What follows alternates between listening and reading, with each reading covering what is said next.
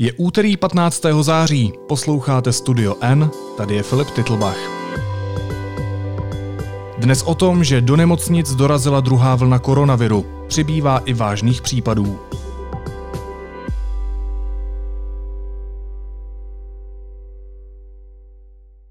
Druhá vlna koronaviru dorazila i do nemocnic. Deník N na konkrétních číslech spočítal, že pokud bude nákaza postupovat tak rychle jako dosud, dostanou se počty hospitalizovaných z COVID-19 na jarní úroveň zhruba za týden. Tématu se u nás věnovala Iva Bezděková. Ahoj Ivo. Ahoj.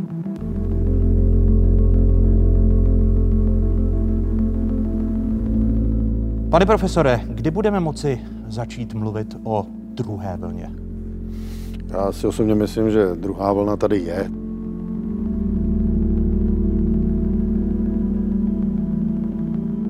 Když vidíme, že máme 297 hospitalizovaných a že vlastně v těch posledních dnech máme plus 10 denně, tak to znamená, že jsme během 10 dnů se zvedli z 90 na 290. A jasné, že takovýto trend eh, logicky eh, přinese situaci, která tady byla na jaře. Za 14 dnů, tři neděle, tedy podobný explozivní nárůst i těžce nemocných pacientů s nemocí COVID-19. Může to tak být, ano.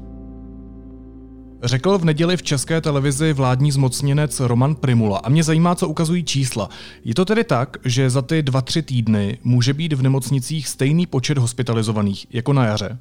Eh, tak my to vidíme právě na těch grafech, eh, které ukazují počty hospitalizovaných pacientů. Ta druhá vlna tam je jasně znát. Po poklesu na konci jara a v oprázdninách se to nyní vlastně od konce srpna eh, rapidně zase zvedá nahoru a v současné době je teda v nemocnicích kolem 300 pacientů a v dobách, kdy vrcholila vlastně krize koronavirová na jaře, tak bylo kolem 400 pacientů, takže my se v nemocnicích, takže my se velmi rychle dostáváme k tomuto číslu.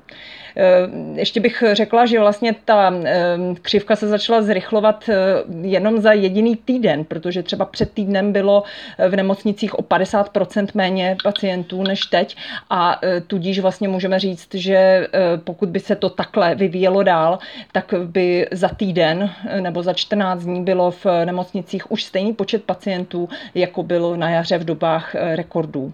No počkej, takže ten odhad pana Primuly je docela pozitivní, když on říká za dva, tři týdny a my podle čísel říkáme už možná za týden. My jsme to spočítali na základě čísel, která jsou dostupná, nemůžeme vědět, jestli třeba někteří pacienti nebudou propuštění domů a podobně. Jak rychle rostou případy pacientů v tom velmi vážném stavu?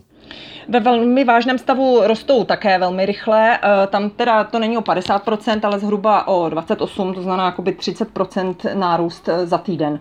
Takže i tam, pokud eh, toto bude pokračovat, tak velmi brzo se dostaneme na ta čísla na jaře, kdy v dobách teda největší špičky bylo hospitalizovaných 100 pacientů na jednu s tímto vážným průběhem. Mě by ještě, Ivo, zajímalo, jak se na tom stojíme v porovnání s ostatními evropskými státy. My jsme tady nedávno mluvili, tuším, s Petrem Koupským o Slovensku, Německu, Rakousku a Polsku, kde ty případy, respektive ta křivka, která šla nahoru, byla mnohem pomalejší, eh, než co se týkalo nás. Tak platí pořád, že u nás počet případů roste oproti třeba právě sousedním státům velmi rychle? Ano, tak to je mm, jasná věc. Včera se kolem toho vlastně eh, strhla poměrně vášnivá debata eh, i s premiérem Babišem, který to zdůvodňuje tím, že Slovensko méně testuje než my, ale rozhodně ne, eh, netestuje o tolik méně než my, aby to vysvětlovalo ty násobné teda případy koronaviru, které jsou u nás. Roman Primula v české televizi zmínil, že dokonce jsme na tom hůř než Španělsko vlastně v tom tempu jakým narůstají v těch procentech, protože Španělsko začalo zrychlovat velmi tedy v létě a nyní už vlastně pomalu ta křivka se začíná oplošťovat nebo prostě už neroste tak rychle jako u nás. Takže v tom tempu toho nárůstu jsou Češi podle, podle Romana Primuly tedy uh, mezi nejhoršími. Ne-li nejhorší. Když máme v ruce ta čísla, ty odhady, tak pojďme chvilku počítat. Máme na to, co se blíží, připravené kapacity lůžek v nemocnicích? To se bude počítat velice špatně, protože my opravdu nedokážeme v tuhle chvíli odhadnout, co udělá s koronavirem nadcházející eh, chřipková nebo hm, chřipková sezóna nebo sezóna virus. My nemůžeme říct eh, ani teď, eh, zda to nezamíchá vlastně s těmi počty pacientů, takže jich budou násobně více. Eh, takže vlastně ty kapacity těch eh, lůžek, které jsou s ventilátory nebo s mm, mimotělním oběhem, se teď zdají poměrně dostatečné, protože my máme s vážným stavem pacientů kolem sedmdesátky a těch přístrojů nebo těch lůžek jsou tisíce, jak říká teda pan minister. Takže teď se to zdá jako velký polštář, ale jak to bude vypadat ve skutečnosti, to je velká otázka. Tak to, že u nás uh, rostou případy koronaviru, to víme. To, že běžné respirační onemocnění, jako je chřipka nebo nachlazení na podzim, prostě přijdou, to taky víme, na to jsme zvyklí. Tak možná se zeptám trochu jinak. Jaké existují různé scénáře? Nakolik to dokážeme zvládnout? A kdy nám můžou dojít kapacity lůžek, umělých plicních ventilací a tak dále? Tohle by měl zodpovědět Ústav zdravotnických informací, pan Ladislav Dušek jako šéf, který slibuje, že velmi brzy tyto modelace budou. To asi eh, opravdu nedokáže v tuhle chvíli eh, novinář ani při mm, desítkách rozhovorů s epidemiology opravdu zjistit, protože to je úkol pro statistiky, které, eh, kteří tedy jsou při ministerstvu zdravotnictví a kteří by nám měli dát nějaké modelace. Ten problém ale v tuhle chvíli v nemocnicích není s pacienty, kteří jsou těžce nemocní nebo kteří kvůli koronaviru leží na přístrojích.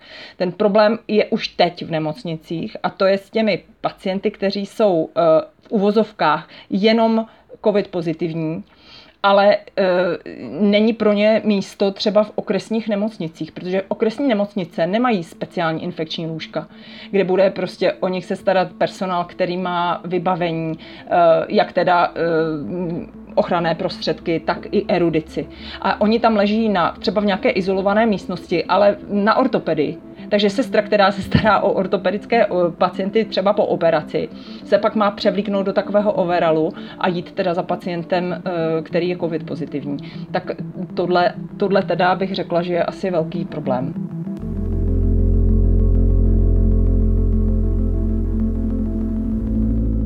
Já jsem teda like, ale pokud to chápu správně, tak protože jsou tedy interní lůžka v nemocnicích plná, tak se ukládají pacienti s COVID-19 kam se dá. Není tohle, co popisuješ, až příliš rizikové chování?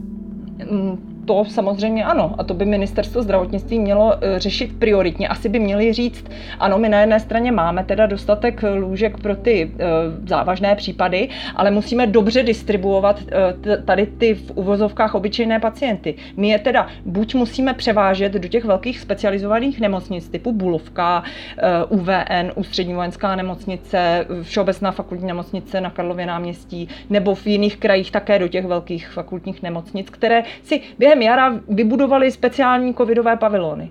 A vy tady vlastně najednou člověk slyší jako dva světy. Jedný svět perfektně připravené nemocnice s krásnými covid odděleními, e, znalostí z jara, a potom úplně zoufalé malé nemocnice, které vlastně v uvozovkách na koleni se tam teďko starají vlastně o ty pacienty.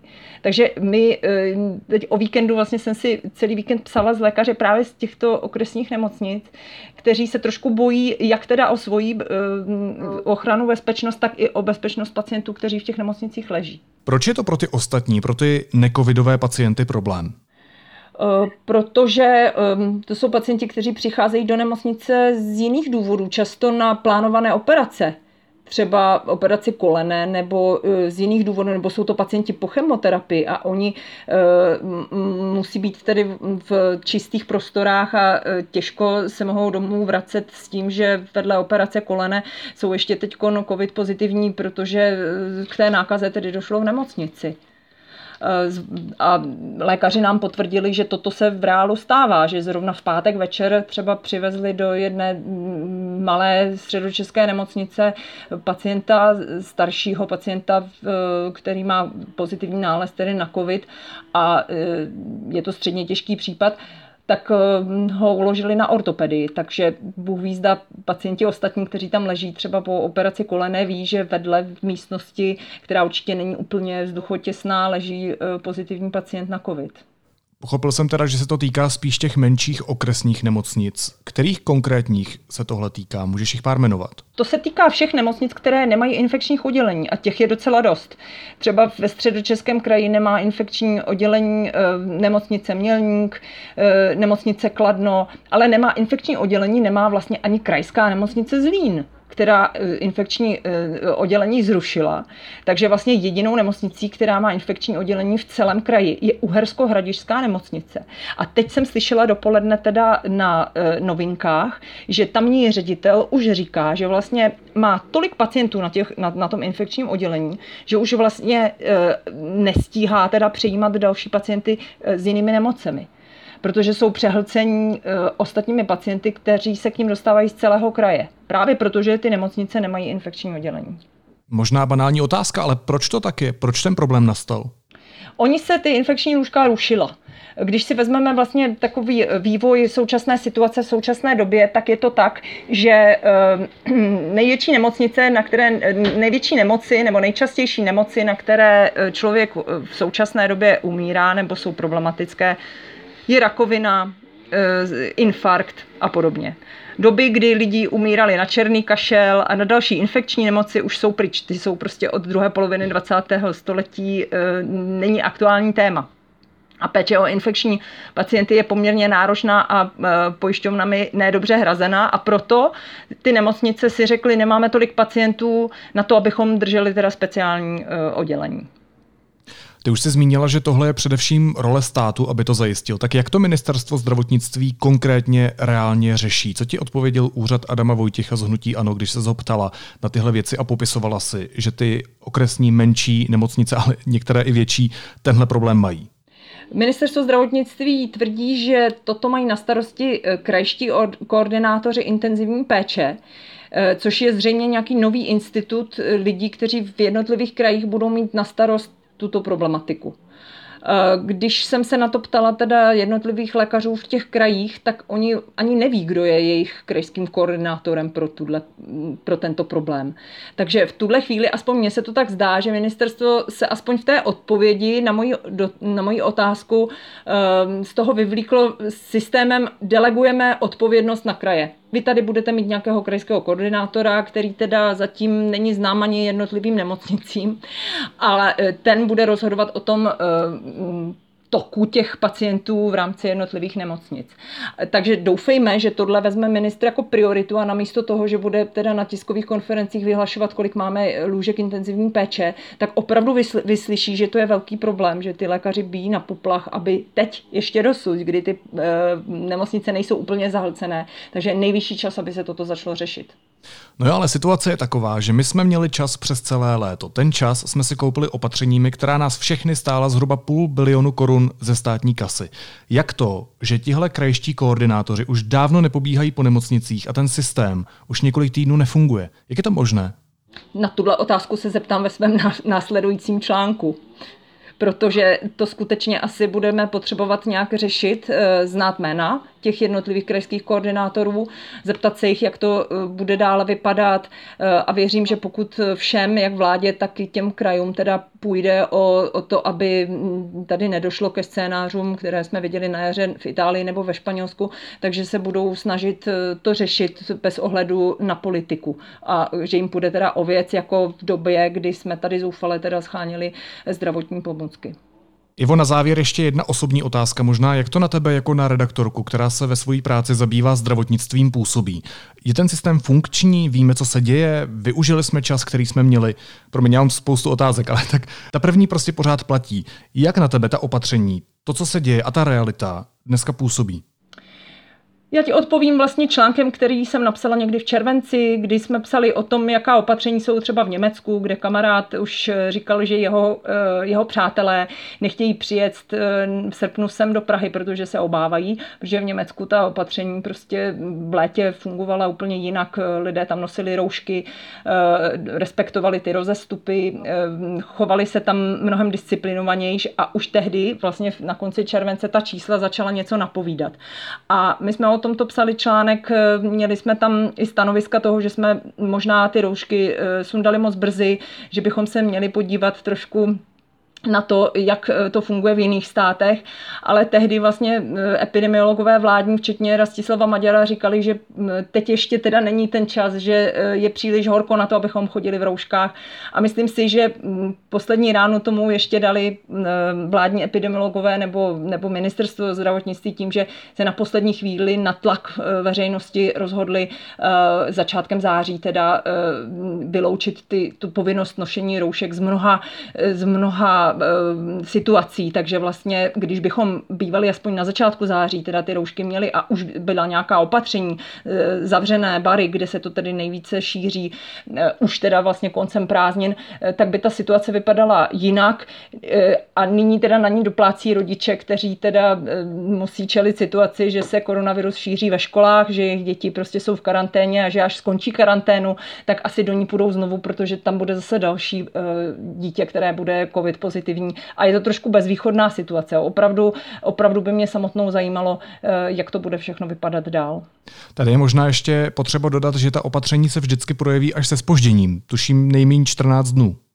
Uh, ano, ale třeba ve školách je to ještě s velkým otazníkem. Tam teda, pokud vím, tak nebude povinnost nosit roušky ve všech třídách, nebo se o tom zatím teprve diskutuje. Takže za mě já opravdu nevím, jaká opatření se třeba ve školách, kde přesně, jak říkáš, eh, se to ukáže až za 14 dnů, uh, nějakým způsobem projeví. Tam naopak bych řekla, že za týden nebo za 14 dní budeme svědky ještě většího nárůstu, protože teprve dojde k tomu, že si to ty děti mezi sebou tedy začnou předávat.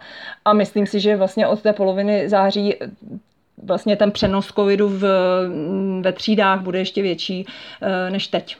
Upozorňuje redaktorka deníku N. Iva Bezděková. Ivo, moc ti děkuji za rozhovor i za analýzu. Měj se hezky, ahoj. Děkuju, ahoj. Následuje krátká reklamní pauza. Za 15 sekund jsme zpátky. Vydejte se s planetáriem pod hladinu oceánu proskoumat barevný svět korálových útesů a odhalte jeho krásy v ohromujících detailech. www.planetum.cz Teď jsou na řadě zprávy, které by vás dneska neměly minout. Evropská unie neuznává Alexandra Lukašenka za legitimního prezidenta Běloruska, řekl to šéf zahraniční politiky Evropské unie v Evropském parlamentu. Dva roky se čínský koncern Huawei snažil o získání bezpečnostní prověrky v Česku. Nyní telekomunikační společnost žádost stáhla. Důvody přitom tají. Podle informací deníku N se pro ní prověrka nevyvíjela dobře. Kancléř prezidenta Vratislav Minář měl v letech 2016 a 2017 roční plat s odměnami zhruba 1,6 milionu korun čistého. Přes milion brali další dva vedoucí úředníci hradu. Evropa se bude na podzim potýkat s rostoucím počtem obětí nemoci COVID-19, varuje Světová zdravotnická organizace. Počet denních nových nákaz dosahuje rekordů po celém světě. Krizový štáb se řešil jen velmi krátce, v danou chvíli se zřizovat nebude, oznámil po jednání vlády vicepremiér Karel Havlíček za hnutí ANO. Štáb chce svolat koaliční ČSSD, proti je ale premiér Andrej Babiš. Slovensko od pátku zařadí Českou republiku kvůli šíření nemoci COVID-19 mezi tzv. rizikové země. Rozhodl o tom slovenský ústřední krizový štáb. A zástupci vlády odborů a zaměstnavatelů nenašli schodu na pravidlech Kurzarbeitu. Mimořádné jednání skončilo bez výsledku, sdělila ministrině Jana Maláčová.